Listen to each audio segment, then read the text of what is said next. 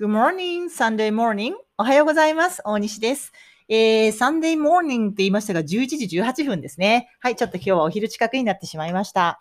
はい、えーと、音読はですね、昨日と同じところをシャドウィング100回しましたけれども、はい、今日も前半はなんかぽやーっとしながらやったって感じです。まあ、後半ちょっと乗ってきたかなって感じでした。はい、とりあえず淡々とこなしています。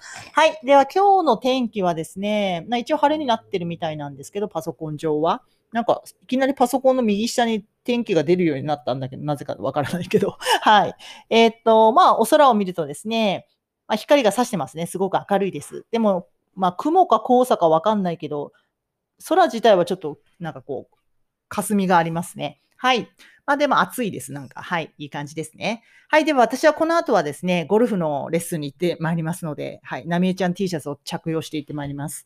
はい。では今日の単語行きましょう。今日はですね、invent っていう動詞に注目してみましょう。invent っていうのは、発明する、何かを発明するって意味なんですよね。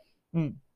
なんですけど、えー発明するって意味ともう一個ですね、何かをでっち上げる言い訳とか、なんか話をでっち上げるっていう意味も使うんですね。まあ、invent は今までにないものを発明するっていうことが基本なんですが、まあそういう話をでっち上げるっていう意味でも使うので、じゃあこんな例文やってみましょう。私はうまい言い訳をでっち上げた。私はうまい言い訳をでっち上げた。I invented a good excuse. I invented a good excuse. はい、invented。ed がついて過去形ですね。I invented. 私はでっち上げたよと。何を ?a good excuse.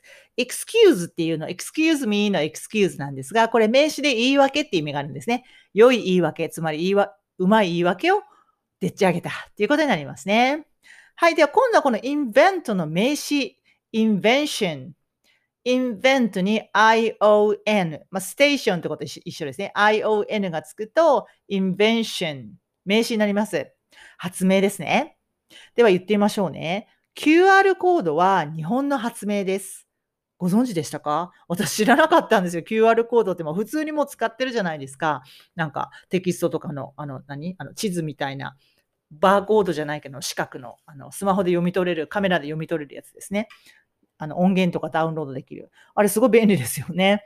はい。あれって日本の発明らしいです。うん。じゃあ言ってみましょうね。QR コードは日本の発明。The QR code is a Japanese invention. The QR code is a Japanese invention. はい、QR コードは a Japanese invention。日本の invention 発明だということですね。はい、では最後に日本語を言いますので、一度ご自身の口で言ってみましょうね。私はうまい言い訳、ちょっと待って、なんかイントネーション変だった。私はうまい言い訳をでっち上げた。I invented a good, ex- good excuse. I invented a good excuse. I invented a good excuse. Okay, next. QR コードは日本の発明。The QR code is a Japanese invention. The QR code is a Japanese invention.